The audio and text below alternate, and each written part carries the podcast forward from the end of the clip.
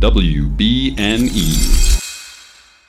Hello and welcome to episode 180, all about the best of 2022, being the 180th part of That's What I'm Tolkien About.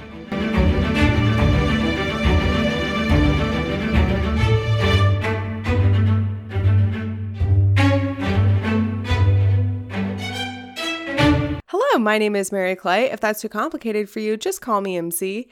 And Happy New Year, everyone. Happy 2023. We have made it, once again, to another year on the calendar. Otherwise, time is a flat circle and it doesn't really matter. Anyway, today we're taking a look back at 2022, some of the highlights and amazing moments that we experienced. And next week, we will return to the regular episode format where there's a guest on, we talk Tolkien things, and it's all wonderful. Thank you so much for hanging in there as I took a couple breaks throughout the month of December. Usually I'm able to plan ahead for the podcast and the holidays so that I'm still able to release episodes, but this year it just got a little bit busier than usual and I wasn't able to do that. So again, thank you so much for understanding that. I don't know why, but I thought I was going to get flooded with hate mail or something like that, and that didn't happen. Of course it didn't happen because you're wonderful people. So what exactly are we covering next week? Well, I'll tell you. It's the appendices. That's right. The thing that I thought I could skip without consequence. Because truth be told, when I finished reading Return of the King, I just didn't want to keep reading. I was done reading and I was ready to move on to the movies. The thing that I thought I just didn't have to read, and then lo and behold, that's the entire thing that the Amazon show ended up being based on. It's all fine because we're coming back to it now. You know, we're coming back to it. When have we ever done anything conventional on this show? So next week, and probably the week after that, and maybe even the week after that, and maybe even the week after that, we're doing the appendices, because that's another mistake I made, is that I thought, oh yeah, we'll just sit down and talk about the appendices for one episode. Nope, it's like 200 pages. It's a full book. So yeah, next week, the appendices. And this week, we are looking back at 2022. So let's go on a journey down memory lane. Was that a good time travel sound effect? Starting off with the first episode of 2022, and what actually might be my favorite episode of the year, was the Lord of the Rings musical with Ellie Gordon. This was genuinely such a fun topic for me to like dive down the rabbit hole of and watch this bootleg and listen to the music and read all these like horror stories of all the injuries that were happening on the cast and just, you know, learn the story of this failed West End musical of Lord of the Rings. Just speaking of the turntable and the stage and stuff, it might have been in the National Geographic special or a different video where someone was talking about the stage and how when you start the story, you're in the Shire, everything's completely flat, completely still. And as they go on further on this journey and get more into danger, the stage is doing more things where first it starts with it's just a turntable and they're just walking, and then parts of it start rising as, you know, more intense action is coming, to the point where in Helm's Deep there are all these different platforms on different levels and they're all moving, and like Uruk-hai are jumping from platform to platform, and it's like on the bouncy still chaotic. And I was just like, that's really brilliant that they're like able to do so much and say so much about a theater story just with the way that like you create the set and the stage. Yeah, it's really cool. Like, it's one of those things where it's like it's very easy to say like, I just wish the musical was better, because like what they built around it is spectacular. Yeah.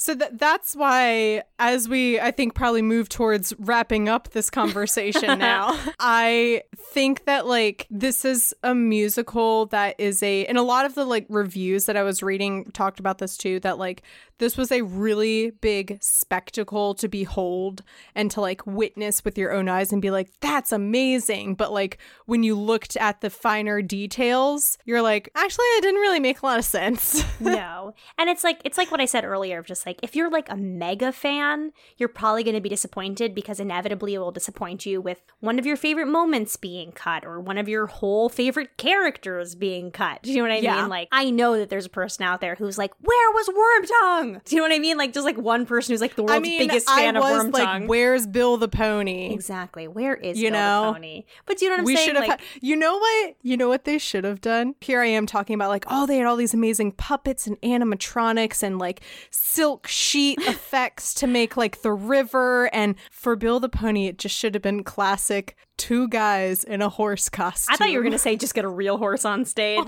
just get a real horse. I was like, okay. No, it should be two actors in a horse costume. One of them, you know, bent over. Yeah. I would walking. Say that because they're not that important anyway, and the reveal of them wasn't even that exciting, I think we should introduce Bill the Pony, and then suddenly we find out it was Mary and Pippin sharing a costume. And it was never Bill the Pony all along. Oh my God. And they're just like, hey, we were following you. We dressed up as your horse. Gotcha. And then they're on the journey with them. That's my pitch. Oh, that's excellent. Because they don't really do anything else after that, so they might as well have a fun little entrance. What good times those were. Hey, you want to know what else was fun? Releasing episodes on the Soviet Union era adaptations of The Hobbit and Lord of the Rings at the same time that Russia was invading Ukraine. Let's take a look back at that, shall we? And then, in one clear advantage, we also get Tom Bombadil. Yes. So they go back into the forest after stopping with Farmer Maggot and get to the old forest. And this is when I was like, oh my God, are we about to see the man, the myth, the legend? And so they stop by this tree and they're getting like taken over by a spell and they all fall asleep. And then Mary gets eaten by the tree. And the what it's like they're being told like, relax, leave your problems. But it's a very weird series of dialogue, right? Like I can't remember exactly. And there's wording. Also like someone they've made like tree, like branch puppet hands, and so there's someone like behind the tree with these like puppet hands on who's like grabbing at them through the tree. I'm reminded of like the Gremlins when they needed the Gremlins to grab something. You see this clearly prop arm come in. It's like exactly that. Like it's just a prop arm you see. Like that's some guy's just holding just off camera. Oh my gosh. And so then I think Frodo's like, what? Who do I hear? Is that singing? Who's singing? Here he is, our homeboy, Tommy B. Tom Bombadil is in the house. And the digital effect here probably looks the weakest, which is saying a lot with them in the Tom Bombadil scene, at least for me. What do you? I thought it was excellent. What do you mean? Well, like if you look, he just kind of like phases like in and out of existence. Which, hey, he's a god basically. He can do that, right? Yeah. But just I was just like, you know what, it makes a lot of sense that Tom Bombadil, he didn't show up in the 1978 Ralph Bakshi Lord of the Rings. He doesn't show up in Peter Jackson's Lord of the Rings, not even the extended edition. But here he is in the 1991 Soviet Union adaptation. The fact that this is just 8 years before Peter Jackson, and I know, less right? so for him filming, is just amazing and adorable. Right. Oh my gosh. And I couldn't help but, like, so their sight lines are constantly struggling, like, because they're trying to do these digital effects. People so are just funny. Looking in the wrong direction. And what's so great is if you compare that to the brilliant usage of camera angles and stuff to make, you know, Frodo look like he's looking at Gandalf and all that. When they're like you're being forced perspective, it's just there's something beautiful in the comparison. And yeah, I'm so glad that you brought up that like this is very close in time to when Peter Jackson would have been like preparing for Lord of the Rings. I think he was even maybe campaigning by this point. Like he worked on that for a long time. Or at least definitely at the time that this aired. I don't know how far in advance I don't know what the editing process was like, if that took significantly longer than the filming. But there's like no, you know, clever tricks with forced perspective or anything.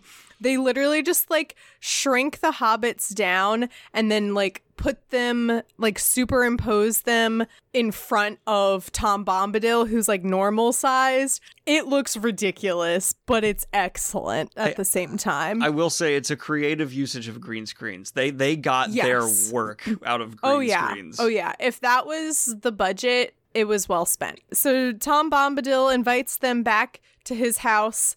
and we see Goldberry, y'all. It's Goldberry. I'm so hype about these two. And she looks almost exactly like how I would expect Goldberry to look. And she's acting exactly how I would expect her to act. It's great. There's like one point where they're sitting down to eat and the hobbits are like, okay, we're ready for dinner. And she's like, have you washed your hands yet? And they're like, no. So they have to go and wash their hands. And then they come back and then they like hold up their hands to show that they're clean like children. Never mind that Frodo is, you know, decades and decades old. It's just, it's adorable. That like they're adults, but whatever. And remember, they've been shrunk down to the size of like Oompa Loompas, you know? I just love that the Soviet adaptation had the guts to go where Peter Jackson didn't. Yes, 100%. Yeah, Peter, there are all these comments in the YouTube video that's like, Peter Jackson's been real quiet since this came out. Now, I gotta say, it was almost worth it to watch the Soviet adaptations if it meant that I finally got to see Tom Bombadil on the big screen. We also finally got to take a stab at fan fiction. That's right, that shadowy corner of fandom that we have no need to be ashamed of because it brings us such gems as The Very Secret Diaries by Cassandra Clare. Yes, that Cassandra Clare. We're actually going to, we're gonna read together the first entry in full. This is The Very Secret Diary of Aragorn, Son of Arathorn. We won't read every entry for every character. I have pulled bits and pieces, but this one I feel like it's short enough. It introduces us to the world, the vibes, you know. And personally, this is just the one that made me laugh the most. And I was like, I can't pick just one thing to read because I feel like it all works better when you read the whole thing. Let me get my best narrator voice going. All right. Day 1. Ringwraiths killed. 4. The good. Met up with hobbits, walked 40 miles, skinned a squirrel and ate it. Still not king. Day 4. Stuck on a mountain with hobbits. Boromir, really annoying. Not king yet. Day 6. Orcs killed. None. Disappointing. Stubble update. I look rugged and manly. Yes. Keep wanting to drop kick Gimli. Holding myself back. Still not king. Day 10. Sorry, no entries lately. V Dark in Mines of Moria. Big Balrog. Not king today either. Day 11. Orcs killed. 7. V good. Stubble update. Looking mangy? Legolas may be hotter than me. I wonder if he would like me if I was king? Day 28. Beginning to find Frodo disturbingly attractive. Have a feeling if I make a move, Sam would kill me. Also, hairy feet, kind of a turnoff. Still not king. Day 30, in Lothlorien. Think Galadriel was hitting on me. Saucy wench. Nice chat with Boromir. He's not so bad. Took a shower. Yay! But still not king. Day 32. Orc killed? None. Stubble update? Subtly hairy. Legolas told me that a shadow and a threat had been growing in his mind. I think Legolas might be kind of gay. Nope. Not king. Day 33. Orcs killed. Countless thousands. Be good. Boromir killed by orcs. Bummer. Though he died bravely in my arms, I'm now quite sure that he was very definitely gay. Not so sure about Gimli either. R.I.P. Boromir. Still not king, but at least Boromir seemed to think I was. Might, however, have been the blood loss. Day 34. Frodo went to Mordor, said he was going alone, but took Sam with him. Why? My God, is everyone in this movie gay but me? Not so sure about me either. Still not king, God damn it. So that is the entry of Aragorn, Son of Arathorn, and things progress from here. I appreciate the stubble update. I appreciate the fixation on whether or not he's king yet. Mm-hmm. Yeah, I love the still not king. I also really still not king. Boromir killed by orcs. Bummer. Which might be like the best tagline for the Fellowship that I can imagine. It's preceded by, let me find it. Orcs killed, countless thousands. V good. Boromir killed by orcs. Bummer. And finally, after a lot of time talking about doing it, I did an episode about memes. The next major one is they're taking the hobbits to Isengard.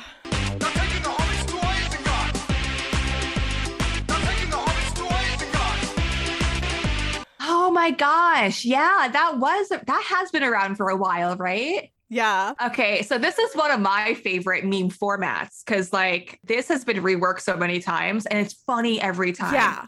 Yeah. So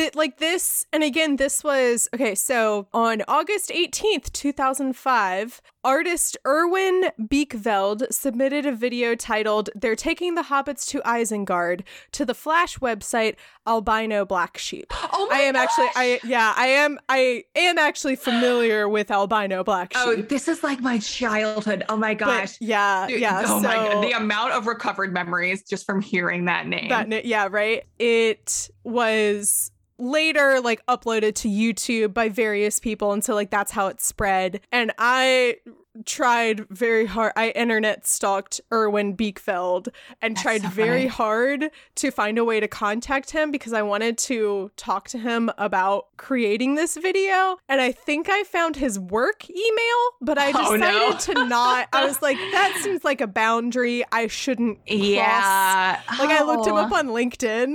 That's so funny. I'm surprised he's like not more online considering. Yeah. So Erwin, if you're listening, I'd love to have you on and talk about this.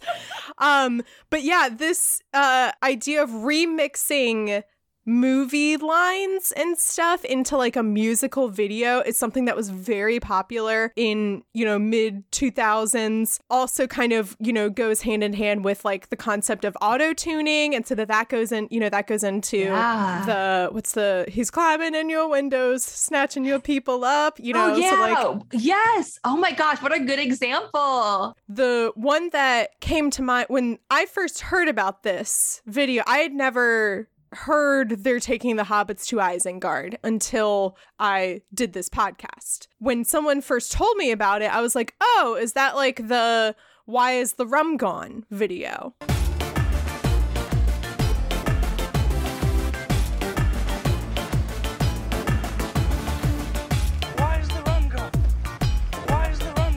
Someone remixed Pirates of the Caribbean with all these different lines and like sounds just from the movie into like a song. And so it's very similar in nature. That video, and to the point where I thought they were made by the same people, but that was made a couple years later by a different person. So it's very possible that "They're Taking the Hobbits to Isengard" like kicked off this trend, you know? Yeah, I think so. Like, now, like thinking back, that timeline makes so much sense to me because I was there, you know, I was there and I was in it. I was there. What does Elrond say? I was there 3,000 years ago or whatever.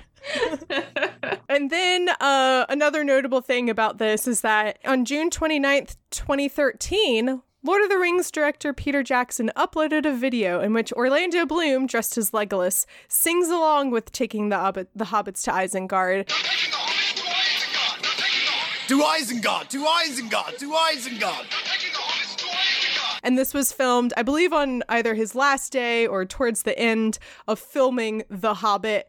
And so Orlando Bloom got in on the joke. And I love that, like, same with Sean Bean saying, like, yeah, this meme is my legacy. I love that the cast and, like, Peter Jackson are all, like, they fully embrace all of these, like, internet memes that come out. I love that so much. And it, in a weird way, lends to, like, the wholesomeness of Lord of the Rings. Mm-hmm. You know, that the cast, like, gets it. They're not offended. They're not like, this is my art. They, like, appreciate the fan-made content no matter how weird it is, and like they're on board. It's just like, it's so good. I love that. Right.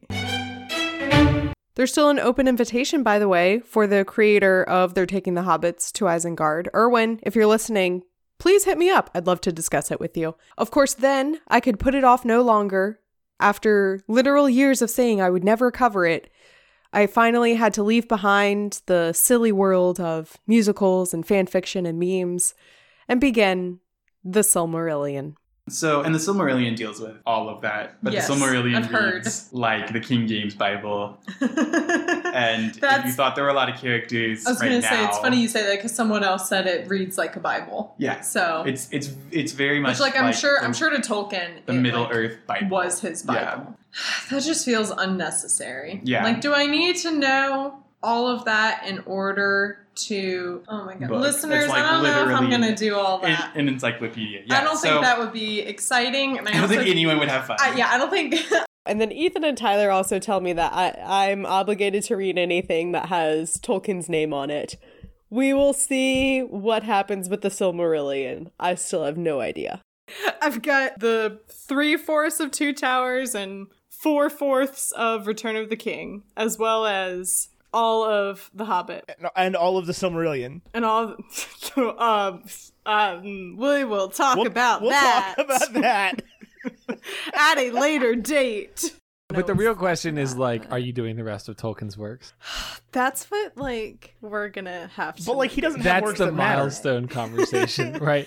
I feel like the Silmarillion is, like, the end of the gray area. And then, like, I'm not saying you have to do the Silmarillion. Maybe that's the entrance to the gray area. I can only imagine how much harder it will be to find guests who are willing to read this obscure work of Tolkien that is incredibly dry and dense. Tom Bombadil. Mike loves Tom Bombadil. Look, he's got a fun name. He's a merry fellow and he's yellow boots. So he is an enigma. So is he in the Silmarillion? Silmarillion. Is he in Silmarillion?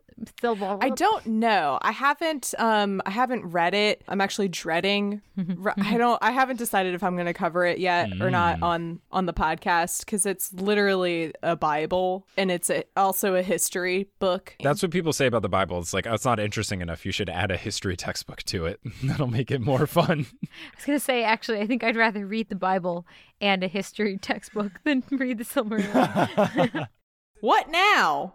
I don't know. That's good question. That's what I'm watching. Hobbit movies. I'm watching The Hobbit until when's that TV show come out? All they've said is it's a projected premiere of late 2021. And that's all we know. And they've released such a vague synopsis of it. So we're just going to get like a one episode for the whole Silmarillion? No, it's not about the Silmarillion. What do you mean one episode for the whole Silmarillion? Isn't that it's next?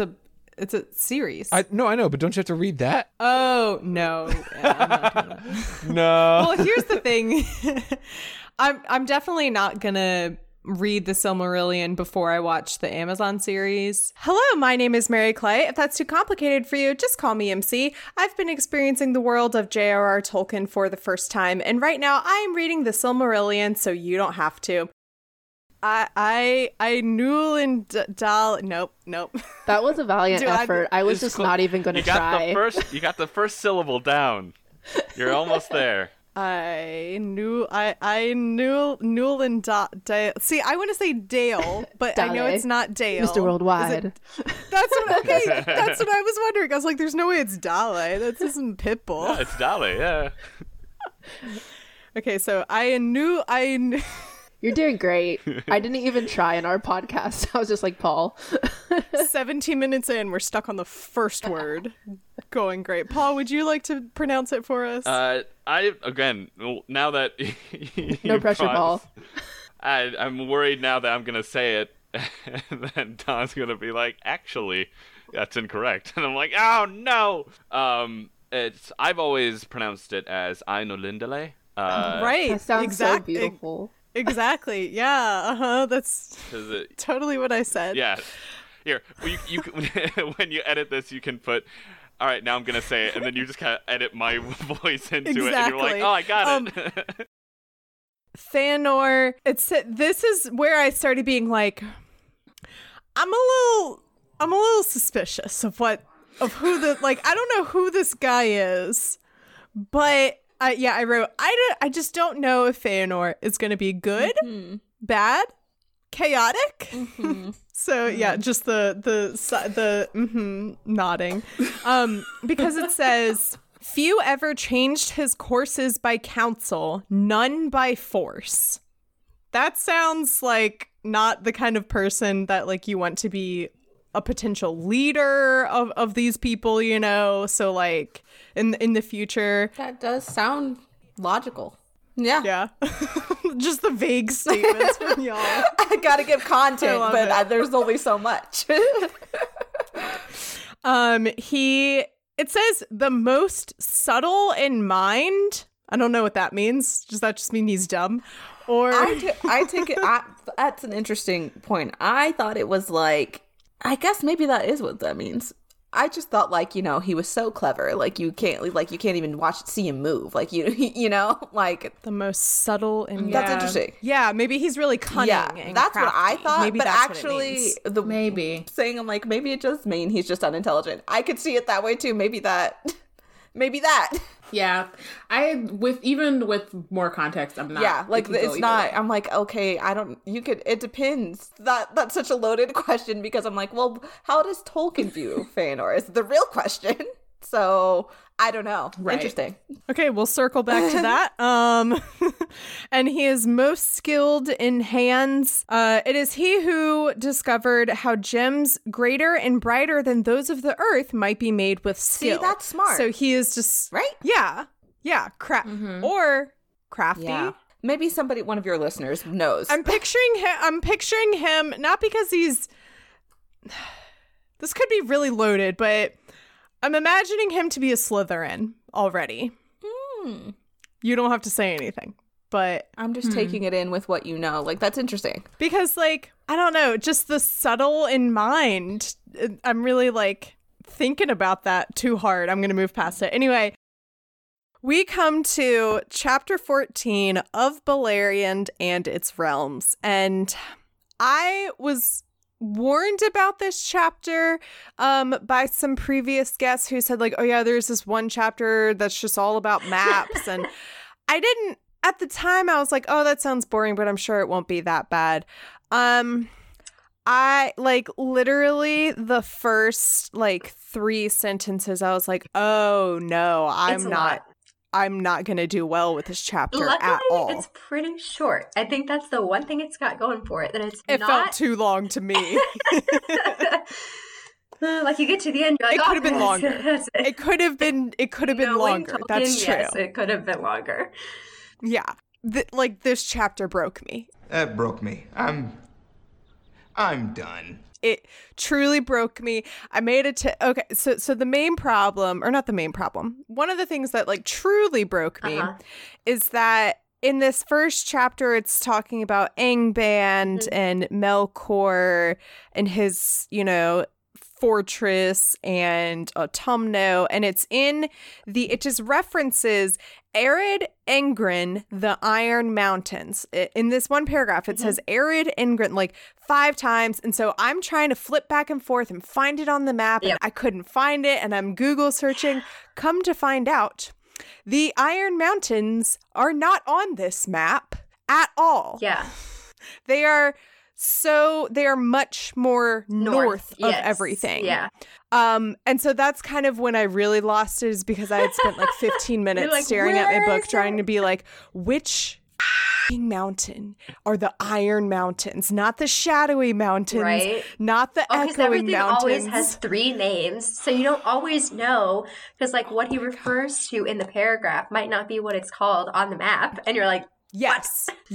Oh my gosh. And sometimes it'll be the Sindar name, and sometimes it's the Noldor name, which I find interesting. Yeah. And I just like there was one point where I was just reading the same sentence over and over, trying to picture things in my head. And like I promise y'all, I went into this with such an open mind. I was like, it's gonna be great. It's gonna be fine. I'm gonna pull up a map. It's gonna be fine. We're gonna be organized. Yep. And I could not do it. I lost it, and this is where I was like tweeting, I was making TikToks, I was losing my mind, and I think I have transitioned into, I think the Silmarillion is actually the worst, because I have really, truly been trying to give it an open mind, a fair shot, but like it necessitates every one of my brain cells, and I have none left at this point. This is the chapter I wouldn't blame people for giving up on. Like, I always think like, oh, you just gotta get past that part. And then you get here and you're like, oh. So yes, he wanders into the past the girdle of Melian into the forest of Doriath, and there, just like Aragorn and Arwen do, he spots her afar in the middle of a forest. And as I've said before, hot women wandering through the forest is a common theme in many of Tolkien's books.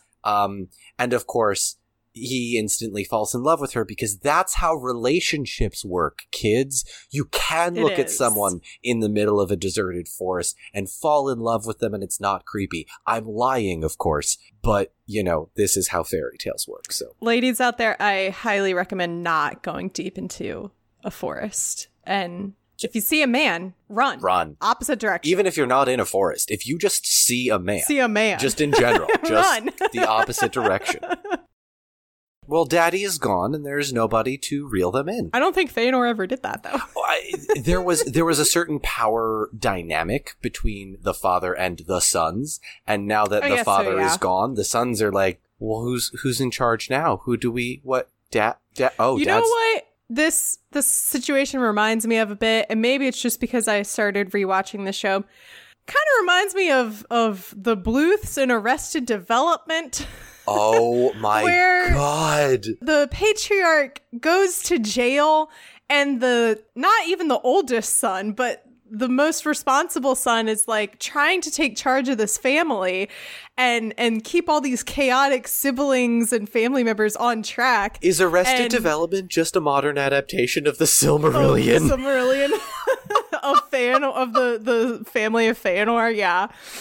Probably not a 1-to-1, but like just very similar to me, where like there's no family figure trying to keep everyone, you know, in line any, you know, and try as Michael Bluth might, he, I guess in this case is like Maedhros, where he was like, I'm stepping back, like I'm not, you know, we kind of lost our leadership privileges when we killed our people. Everybody. So why don't, you know, Uncle Fingolfin, why don't you be king instead? And like recognizing that and having taking some responsibility and accountability for your actions. Can I get Ron Howard to narrate the Silmarillion for me? Oh my God. Can I, for those that haven't watched Arrested Development, the comedic timing, it's such a good show. Ron Howard is the narrator, and he chimes in as the narrator pretty much like 2 or 3 times an episode in the most perfect ways imaginable. And I can just... No, Michael, he mailed the letter. That's not the point.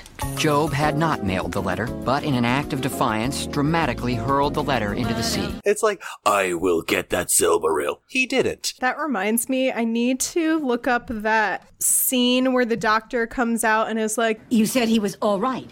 Yes, he's lost his left hand, so he's going to be all right. And I need to try and use that for Baron.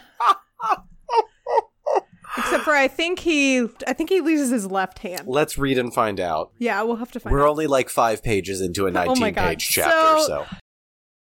Then at last Turin knew that doom had overtaken him and that he had slain Brandir unjustly. I like how that's what comes to his mind first, is that, oh my God, I shouldn't have killed Brandir. I shouldn't have killed Brandir. Not, oh my God, I my sister.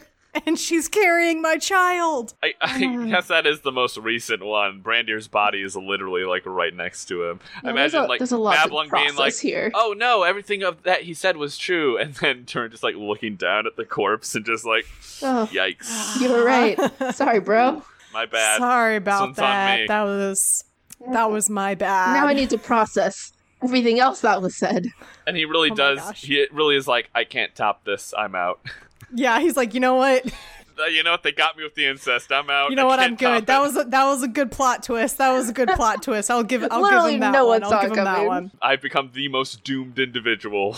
Yeah, and he like laughs to himself, and then he tells Mablung, he's like, "Don't worry about it. Just go."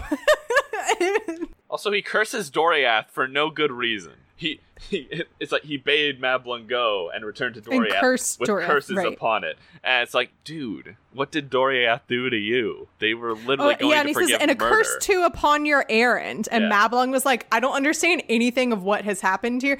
Because from Mablung's perspective, all he did was say like, oh yeah, your sister was under the spell, was, you know, hypnotized by the dragon and she ran away. I don't know what happened to your mom either. And then the next thing Turin says is, you know, he's having all of these internal realizations, but he doesn't say any of them aloud. And so then all of a sudden Mablung is just being like yelled at and is like, being told, you know, a plague upon your houses. And the fact that he says, a curse too upon your errand. He's like, F you for coming here, because if you hadn't, I never would have found out. I never would have known. Could have lived in bliss. Ignorance is bliss, man.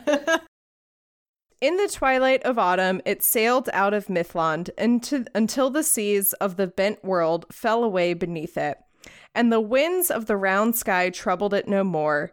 And borne upon the high airs above the mists of the world, it passed into the ancient west, and an end was come for the Eldar of story and of song. The end. The elves, they dwindle and.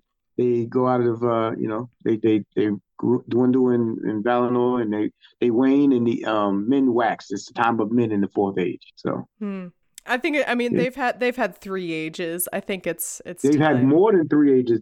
We just started at the when the sun rises. That's the start of the first age.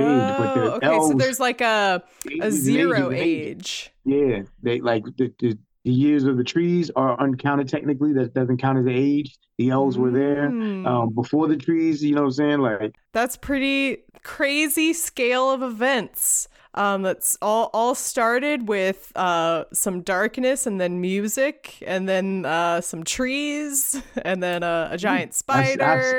I'm noticing that you, for somebody who doesn't like the Silmarillion, you seem to know an awful lot, man. I know vaguely. I think that's the thing. I think I have the gist of it now. You know what's funny?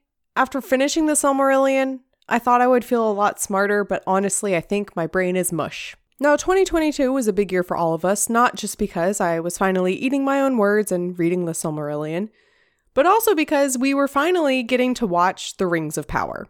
Now, we had been hearing news about Rings of Power, and it didn't even have a name then. It was just the Lord of the Rings Amazon Prime show since before I started the podcast. In fact, I think right as I started the podcast, there was also this big announcement. It was like a really fancy video about all of the people who were going to be working on the show and just really building up a lot of hype to it. And for better or for worse, we all finally got to see it. Has to be Angrod and Agnor? Agnor, yeah. Angrod and Agnor. Angrod and Agnor. Oh. All right, Chris. Sorry. I love Chris, you guys. Chris, I'm going to say it wrong, but I'm going to say it wrong forever. I refuse to. It's totally fine. The only person I have beef with pronunciation is Colbert, because he started it. Yeah. Let it go. Never let it go. He who must not be named. You know who. You know who. Oh my God. I'm sitting there standing next to Chris when it happened. I'm like, but this is my friend he's attacking. Like, what do I do? Like, it's a playful beef. I really don't care that much, but it's so much fun to feign insult, you know? No, I know. You couldn't win that battle because of who he was and what he does. Nobody was going to win that. Oh yeah, no. It was set up for a joke. Yeah, people like, you realize it was a joke, right? I'm like, no, I get that it was a joke, and I'm fine with it. I really am fine with it. We know you were right. It makes good content, though. Meanwhile, over on my podcast, I am calling Fenduelas Fendi. I'm calling Maglin, whatever, Maggie. As you should. Don't put too much thought into this, it's right? Fine. It's fine. Well, I just remember the characters, honestly, because so many names get Meanwhile, dropped. I am still always mixing up Fingon and Finrod, and I do that too. Mary, I do that too. But Mary, let me just tell you that took a while. That doesn't sink in until like your second or third read through. Like it It's cute that you think I'll have a second read through. Mary, your map hatred video triggered me. I just want you to know that. It triggered me. And I was like, little does she know that is the best part of the book. Get a map, Get a map and go. You will. I'm telling you. I'm ending this conversation. That's how you learn. We need to talk about this episode. That's how you will learn. We'll have to continue this for an after show episode or something. You said you found a map. Pay attention when they're doing it, and you'll be like, "Oh, now I know everything." Except for Angband is not even on the map. It's right above the map. It's right above the map. We know this. We know that the blank space is there. Mom and Dad are calling in to stop to this fight. Chris, separate corners, kids. Yep. Oh my God. Halbrand. Oh boy. I don't care if he turns out to be the most evil man on earth. I am in love with him. He and Galadriel have such good chemistry. It's such like good chemistry. Such good chemistry. Wild. It's upsetting. Okay. I'm like, you forget she's supposed to be married to some other dude. My theory is that they're in an open relationship and Celeborn is just sitting at home like reading and drinking tea because he's like, I love you, dear, but your energy is too much. You can go explore the world. I trust that like eventually, you know, that we still love each other, but you can go live a life. I'm going to stay here and like maybe read some books or something. And if you want to, you know, come back and say hey every now and then. Yeah, I'm really conflicted because technically, like, we know that Celeborn is supposed to be in the mix, but they're just they're really setting up some kind of, like, enemies to lovers right here. Very much so. I am just like... Basically, that's the vibes they're giving, and I... Yeah. After this conversation with the queen and everyone, and he, like, negotiates for them to be able to stay a little bit and, you know, buy them some time, he goes over to hug Elendil as a way of thanks, and I remember being like, that's weird. And even Elendil is like, this is weird. And it's because he was pickpocketing Galadriel's knife. And so he, like, as they're leaving, he, like, reaches his hand out for a moment of, like, truce or something between them and is like, I just want peace. Like, can you give me my peace for a bit? And she's like, fine. So they grab hands, and then he like pulls her closer and like swings the knife like into her arm and stares at her and with this smirk and is like, just in case you go around making more enemies than friends or something. Like I was just like, I really that hate might have been me. Hotter. Yeah, that might have been hotter than the doors. Yeah. Like I was stunned. I was stunned into silence at that moment. I was like, wow, y'all really. I just really saw the writing on the wall for me. I'm like, dang, I really hope. I mean, then the episode progressed. I'm like, no, he is going to be a dark character. Dang, he's definitely this is going to be rough for me. This is going to be rough for me, but I'm already here. I'm out here. It's already. Fine. It's too late. I mean, the thing is that because everyone is so hot, I almost just don't care anymore. Speaking of meat, should we go to elves, the elven dwarven side of the story? Yeah. Durin continues to be a darling of the show. Yeah.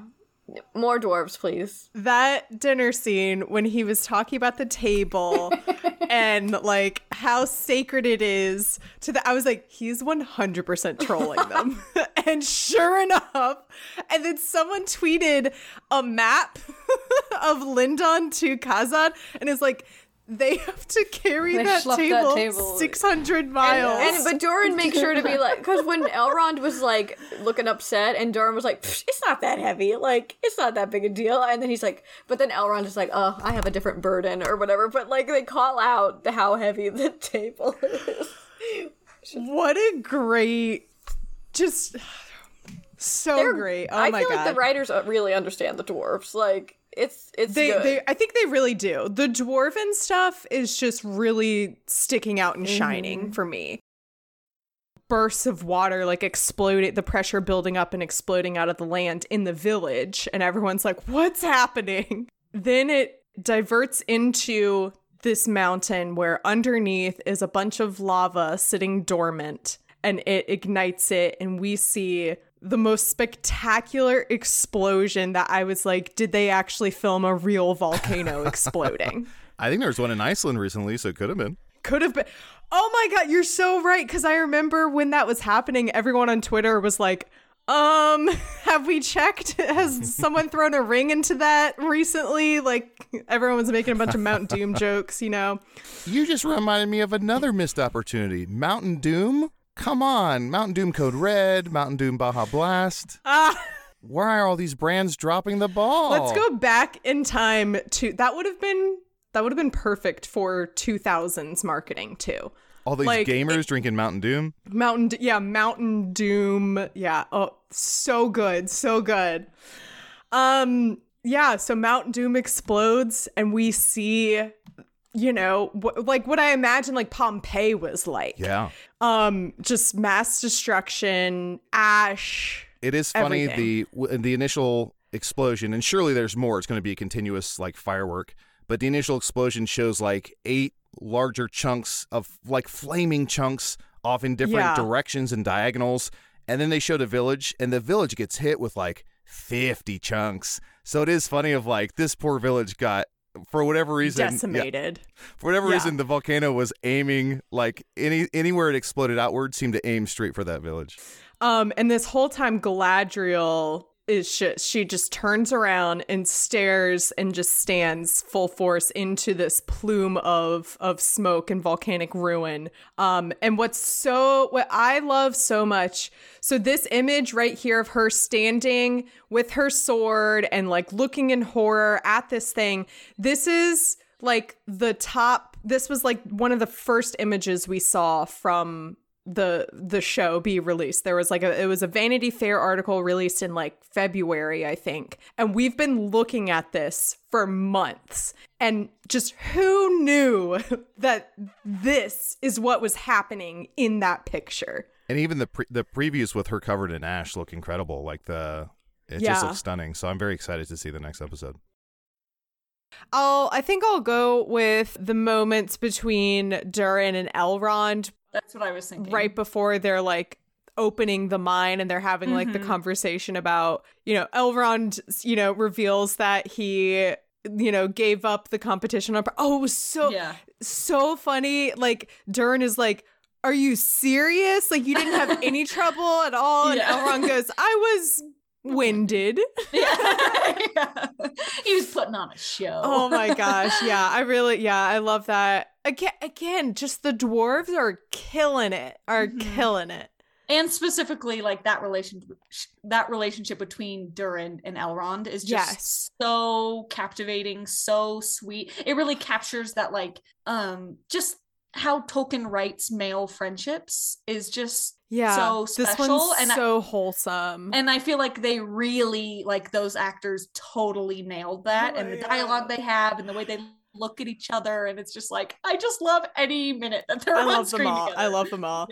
And it seems also in the fandom that is enjoying the show, people who are shipping Elrond and Durin are also shipping them with Disa and having them be a throuple.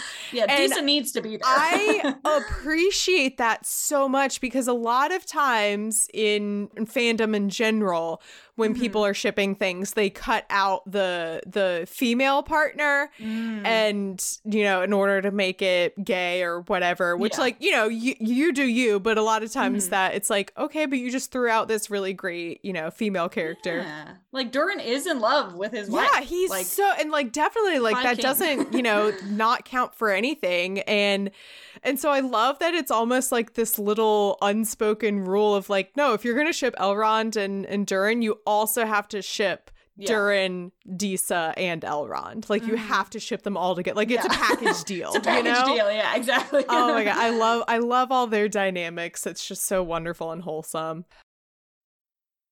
Why was Sauron on a raft with some randos? Good question. I don't know.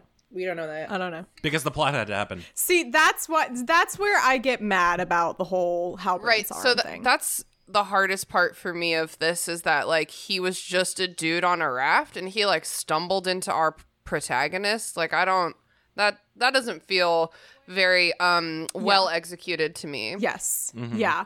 Everything that happened, it was all by happenstance. And like when he just was like, oh, I'm just like a regular not evil guy on a raft, and then he like meets Galadriel and he's like, cool, I'm gonna become the evil guy again. Well, he already knew he was Sauron. Like he had to have gone through that whole arc. Yeah, but I was just like wondering what was his plan like before Galadriel got on the raft? Like what was he gonna do there? Did he like have any control over that giant dragon that, or maybe water monster that, who knows? But and like happenstance is like okay in Tolkien's world because it's happened before. Like the eagles coming is basically the biggest happenstance of all time, and it keeps getting reused. But that's like it's a very realistic story grounded story until we get to that kind of, you know, Deus Ex Machina. But it just happens so often in this where it just kind of feels like lazy writing. Yeah. So the fake out at the beginning with the stranger possibly being Sauron, as much as I didn't believe it, I was thinking that actually kind of might have been an interesting choice. Yeah. It's more interesting than Halbrand. Because the opening line of the show, because I attempted to rewatch the entire season over again and I quickly gave up. But I got through the first episode again, and the opening line is, "Nothing is ever evil in the beginning." And I feel like if Sauron were to kind of come back in like this fresh form, kind of blank and not knowing anything that's going on, but he does have like this power. I mean, obviously I knew he was going to be a wizard but part of me was actually like kind of on board with that idea. And then he like gets abducted by these witches who teach him to be evil. Yeah, and then he just maybe like disappears or something. I'm going to hit y'all real quick with my second Megamind reference of the episode. When Megamind, he's an alien from outer space, and he's on like an escape pod, and he comes to Earth, and he lands in a prison. And that's how he becomes evil, because he just like crash lands in a prison, and he's the prison's baby now. Oh my god, is Megamind just an early adaptation of Rings of Power? Megamind is Sauron! Oh my god, is Megamind on Amazon Prime right now? Do they have the rights to Megamind? Oh my god. It's definitely somewhere. It's DreamWorks. Let's talk about... I'm sorry, y'all. I'm cutting us off so we can talk about more what Megamind else happens in this episode. Come back for a Patreon episode about Megamind. I'm all over that. Don't threaten me with a good time. Whew. Definitely a lot of mixed feelings there about Rings of Power, but definitely the best part was getting to talk about it with people live as it was happening and not on a podcast 20 years later. So thank you so much for listening. Thank you so much to people who are a part of the podcast. I've always said that the best part of this is like, forget Tolkien. The best part is getting to connect with people through Tolkien. And I look forward to another year of that, whether it's Tolkien or other things. Wink, wink. Just kidding. I don't know. Don't ask me yet. Please don't ask me. That's What I'm Talking About is a proud member of WBNE. If you want to learn more about the network, you can go to WBNE.org. The cover art is by Vaishon Brandon. You can support him on Instagram at Vaishon Designs. You can get merch for That's What I'm Talking About by going to tpublic.com/user/talkingaboutpod. You can follow the podcast on social media at talkingaboutpod, and you can follow me on Twitter and TikTok at MCWhatsUp and on Instagram at MCTurndownForWhat. If you want to support the podcast, you can become a patron. Go to patreon.com/talkingaboutpod to explore the different tiers and perks that are available. You can become a sponsor of the podcast like Christina. Christina, thank you so much for your continued support of the podcast. I appreciate it. And shout out to being the first sponsor of 2023. Here's to an exciting new year ahead of us all. A reminder that if you like what you're listening to, please make sure to rate and review. It helps the algorithms for new people to discover it. Chloe said, 5 out of 5. Amazing. I absolutely love this podcast. It's so great. And Mary Clay is amazing. I started listening during the beginning of the pandemic, but fell off. And I'm so happy to finally be caught up. Binging this podcast over the past couple months has been so much fun. Love, love, love. 10 out of 5. Woo. Thank you so much, Chloe, for that woo right back at ya. Thank you again for a wonderful year of That's What I'm Talking About. Thank you to the patrons. Thank you to reviewers like Chloe. Thank you to all of my guests, including the ones that were featured in this episode. And of course, you, dear listener, thank you so much. I really feel like the commercial break right before an episode of Arthur would start. The real ones know what I'm talking about. And that's what I'm... Wait. The real ones know what I'm talking about. And that's what I'm talking about.